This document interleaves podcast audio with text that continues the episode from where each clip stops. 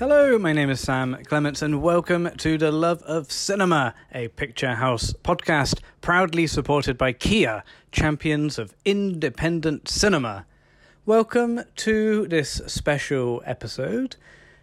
In cinemas right now, as you're listening to this podcast, unless you're listening in the future, I guess there's always that chance. Uh, but if you're listening to this podcast on release week, there's a brand new film in cinemas called Moonage Daydream. It's an incredible documentary, music film, experimental, cinematic roller coaster ride, all about David Bowie's life and music, featuring real life David Bowie tracks, licensed David Bowie tracks. Hearing David Bowie through a cinema speaker is incredible. Never, I guess, like, David Bowie does pop up in films from time to time, but never have we had so many Bowie tracks in one film.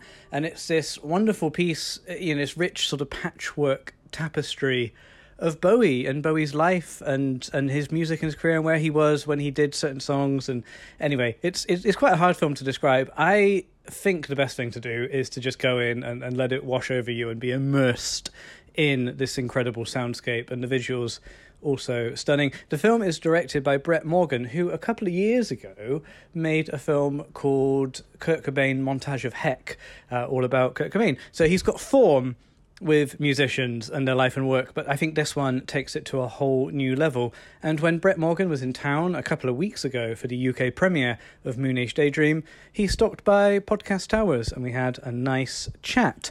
So this is a special episode all about Moonage Daydream with the film's director, Brett Morgen. The film is in cinemas now. Check out showtimes at picturehouses dot com and enjoy, enjoy Moonage Daydream. It is a film that has to be seen on the big screen. Are you there, David? You're aware of a deeper existence. Are you there, David? Are you there, David? Maybe a temporary reassurance that indeed there is no beginning, no end. And you find yourself struggling to comprehend a deep mystery.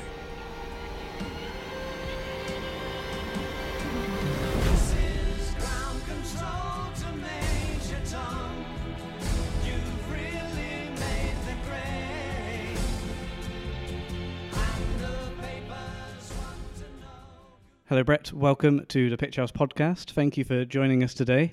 Thank you. Thanks for having me. It's uh, lovely to be in this room. There's a there's a, a, a buffet behind you. Lots of just sandwiches and little triangles. You're, you're uh, it's a beautiful welcome. image. You're welcome to. I mean, I will take put those in my bag yeah. at the end of this. Um, it's really nice to have you on the show. Um, listeners who've been listening for a while will remember a few years ago we reviewed Montage of Heck, your previous film. I think twenty fifteen, maybe. twenty fifteen, yeah. Um, and we played it at Picturehouse for a really long time. So it's it's great for you to have a new film out in cinemas. Similarly, about a musical icon now. Yeah, thank you.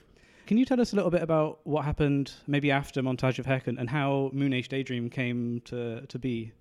Well, if anyone happened to see Montage of Heck in your theater and then they saw it at home, they would understand that it is a totally different experience in the theater than at home because of the sound design. Mm. Um, the sound design components in my films are as critical as the picture.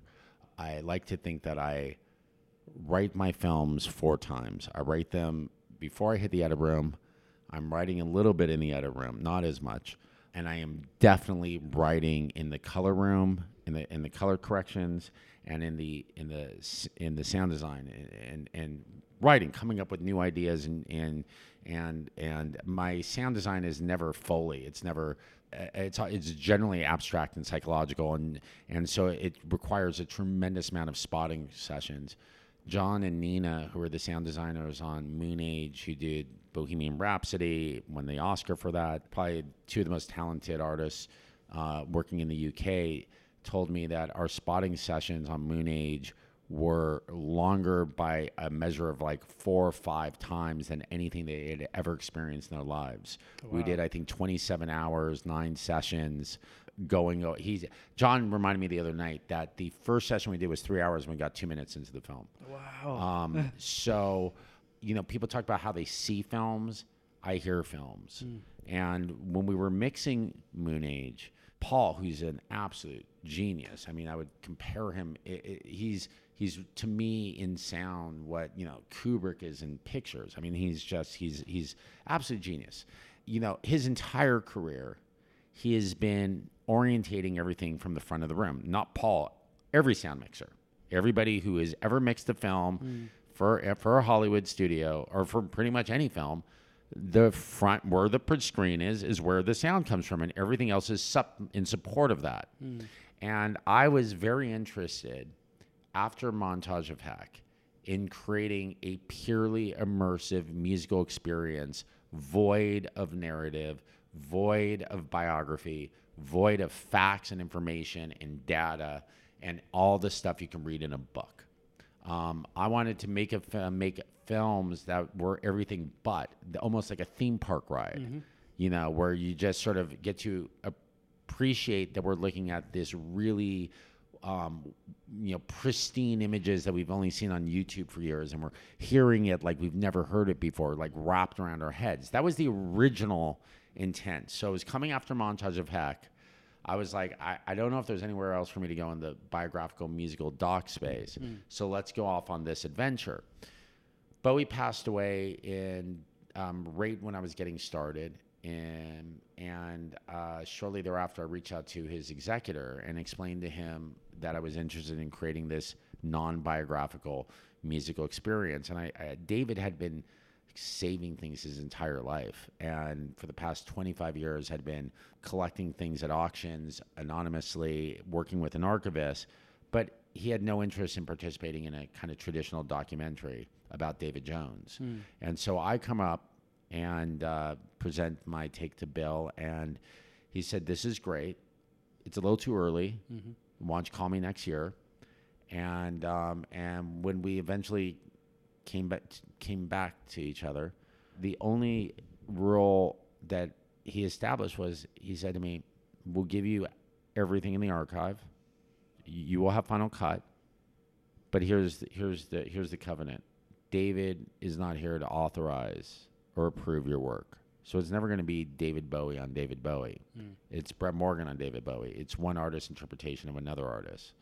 And there were one or two occasions where I reached out to Bill, who was, you know, as close to David as, as anyone outside of his family, um, with him for forty years. It was the man he trusted to run his estate. Mm. And so just because of his access to Bowie, I would say, Bill, I got to ask you something. I can either do this or this. What do you think, you know, I, you know, what would David do? What do you think I should do? And Bill would go, well, that's your problem. He mm. did not want to contribute mm. one iota to, because of what he initially said mm. to me. So I was in this um, very, uh, I found myself in this incredible position where I was uh, had the keys to the Bowie vault to create this immersive musical experience. And if that's all it was, I would have been satiated. And right as I was getting going, I had a massive heart attack. And uh, flatlined for th close to two to three minutes. I was I, my, I wasn't I didn't have my clock out at the time, but uh, and I was in a coma for a week. And the first thing I said when I came out of the coma to the surgeon, it was on a Saturday. Uh, I said, uh, I said, um, what day is it? And they said Saturday. I go, I, I have to be on set on Monday. And he looked at me and goes, you're not going anywhere on Monday. You just you, you just had a heart attack, man. We barely. You know, you you're lucky to be here. You're, you you got a long road to recovery. I was like, no, I don't think you understand. I'm directing a very important pilot called Runaways. Wow. I, I I need to leave here. Two days later, I pulled the plugs out mm. and went on a scout. And two weeks after that, I was shooting the the pilot. I was out of control. I was totally out of control. And if I had not had the Bowie film, there's a very good chance I probably would be dead by now. I completed that pilot mm. and um, we in, brought all the Bowie archives into my office. And it was from that vantage point that I started listening to his interviews. And I'd always been a fan of his music. I'd never really gone to YouTube to listen to his interviews. I don't really do. If I like someone's music, that, that's enough for me. Mm. I don't I really need to hear them beyond that. And um, so everything that I encountered, it took two years to screen through all the material. Wow. It was, everything was illuminating, revealing, exciting, inspiring. And what probably was the most for me, and not for Bowie fans, hardcore Bowie fans, but for me, was his philosophy mm. and his approach to both art and life, which were so well synchronized. Uh, you know, Bowie understood and appreciated the brevity of our time on Earth and wanted to make each day an adventure, whether in the mind or an external adventure. And um, I think what I had perceived before I started investigating Bowie was that, you know, maybe changes frequently because he's trying to stay ahead to sell more albums. And in fact, what I ultimately sort of concluded was the last consideration for Bowie was the audience, mm. that the that it was always about cr- satisfying his own creative niche, except for the eighties. And in the eighties, he lost the script and started playing, trying to play to the crowds and give them what they want. And that idea of that level of appreciating the limited time we have here both affected how he made art and how he lived his life. And going back to where this all started with doing a non-biographical film, there have been so many books written about Bowie. There have been so many documentaries about Bowie. I love the B B C's five-year series. I think it's masterclass in documentary filmmaking, mm. but I'm not really a documentary filmmaker in that sense. I'm not a journalist. Um, if you come to this film looking for a biography, if you're coming to this film looking for anything that you might find on Wikipedia, mm. you're going to be really disappointed, and you're probably going to be pulling your hair out and go, wow, God, they didn't even mention Lou Reed. Um, but, you know, David wasn't about that. David wasn't about unearthing the mystery. He was about creating the mystery. It was about a, the enigma. Or to me it was. I'm saying this as if it's like one thing. This is just my Bowie. Mm. was a uh, was a bathed in mystery, and that's kind of what seduced me. And one of the things that when you work in those areas of gray is you're inviting the audience to participate, and you're inviting them to engage and to kind of project and to conjure up, to fill in the, the, the blanks. Mm. And so I think that's why when I listen to David Bowie's music, I have a deeper understanding of myself far more than I'm getting David Jones.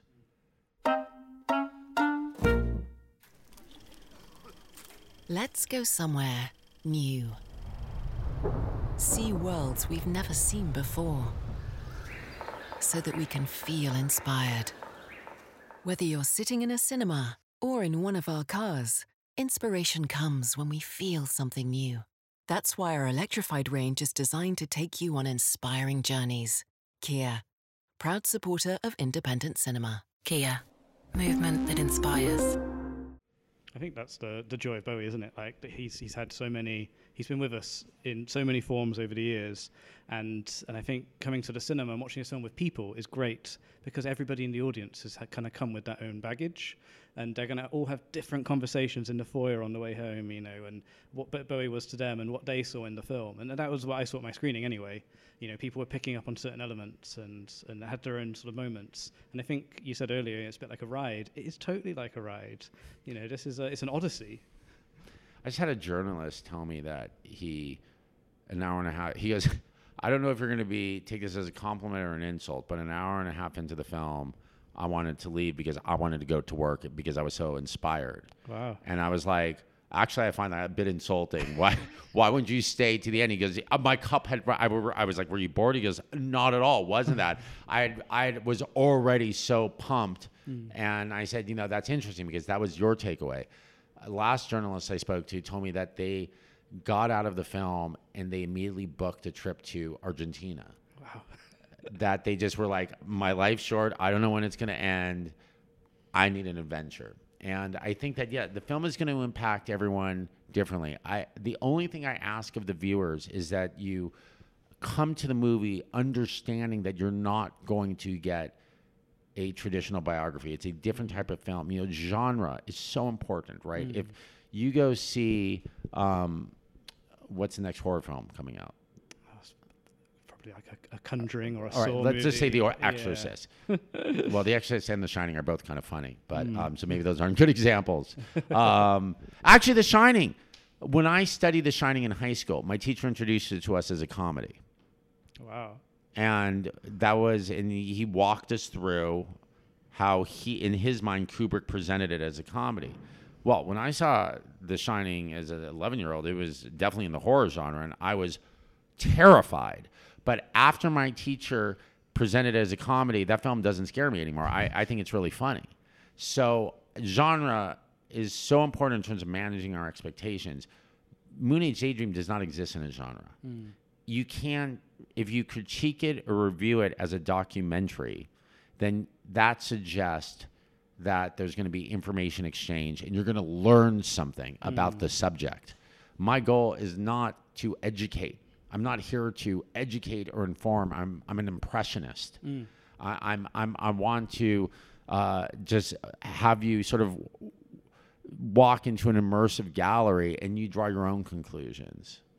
I think it is a like it is, it's an immersive piece, isn't it? And uh, and I, I think that's what I was surprised by. Uh, I'm standing you know, up.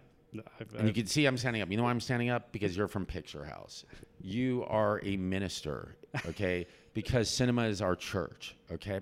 And I'm going to tell you that what I tried to do with this film was take everything that I loved about the opening of Apocalypse Now, everything that I love about cinema, when the seats vibrate, when my brain is, when I'm like in some sort of dizzying, dazzling, sublime dream. I love Natural Born Killers and J F K. I don't like the scripts. Well, I, I, I, not, I shouldn't say that. I'm far more interested in the form because it's such like textural cinema. You know, I'm mainly interested in what, if you can get it in a book, I don't really want to deal with it. Mm-hmm. um, I want to kind of, it's like making wine and extracting the juice from the grape. Mm-hmm. So if you're a fan of cinema, I'm a cinephile. I made this film for you. Whether you're a fan of Bowie or not, that's incidental mm-hmm. to me in, in, to a certain extent. I shouldn't say that at all. Um, I'm going to get buried for that line. But let, let me be clear. I entered this project as a cinephile. Mm. And I leave the project as a cinephile and a lifelong Bowie fan. But, you know, I, this to me was a filmic exercise mm. and a filmic adventure and an adventure that I think, given the fact that I, I had to do everything myself and had no staff, I had to do my own research, I had to do my own editing, I had to mm. do my own producing, meant that I was way in over my head. And had to really kind of dig my way out or feel my way out of a labyrinth blindfolded. Mm-hmm. And I think to that extent, I probably set up the right situation to try to access Bowie. I listened to everything he said about his process through the years, and I try to incorporate as many of his techniques as possible. This idea uh, that there are no mistakes, there's just happy accidents, really resonated with me editorially mm. in terms of like I would slop something out and there'd be something that I didn't intend to be there, but I would look and be like, oh, that's that works. And when another editor would do it and show it to me, I'd be like, dude, that's totally random. And they'd be like, well, what's that thing you just showed me? And I'd be like, well, that makes sense to me. I don't know what this thing is you're doing. So I had to cut it by myself. I'm mm. not an editor. I'm I'm I'm like a, a, a, a, a I, I know nothing about the technical components of editing, and I get, it needed that sort of orientation because what Bowie teaches us is that virtuosity is overrated, and in fact, I'm going to be the first to tell you that the film is flawed, and I can point out.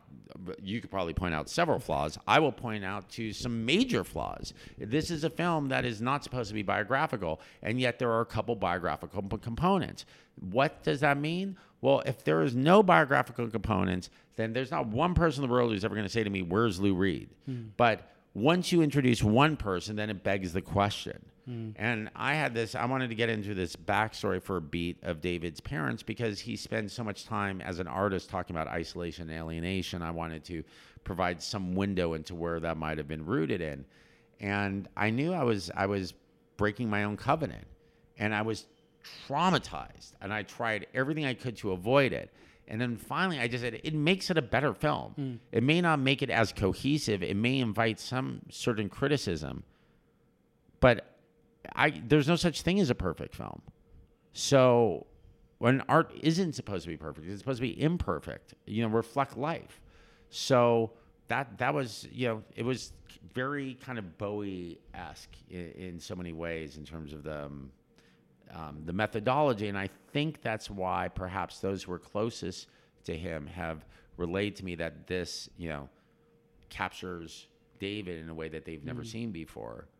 And I think it's because it employed a lot of his kind of techniques and sensibilities. I think I think so. I think what's nice is that you can see your fingerprint on this film, and it's a personal expression, but it uses every tool in the box as a you know a, a film that should be seen in cinemas, uh, and I just really loved that. I got such a kick of sitting there in an auditorium, playing loud, seeing this amazing picture on big screen, whether it was archive or new footage or you know uh, all everything in between that you used.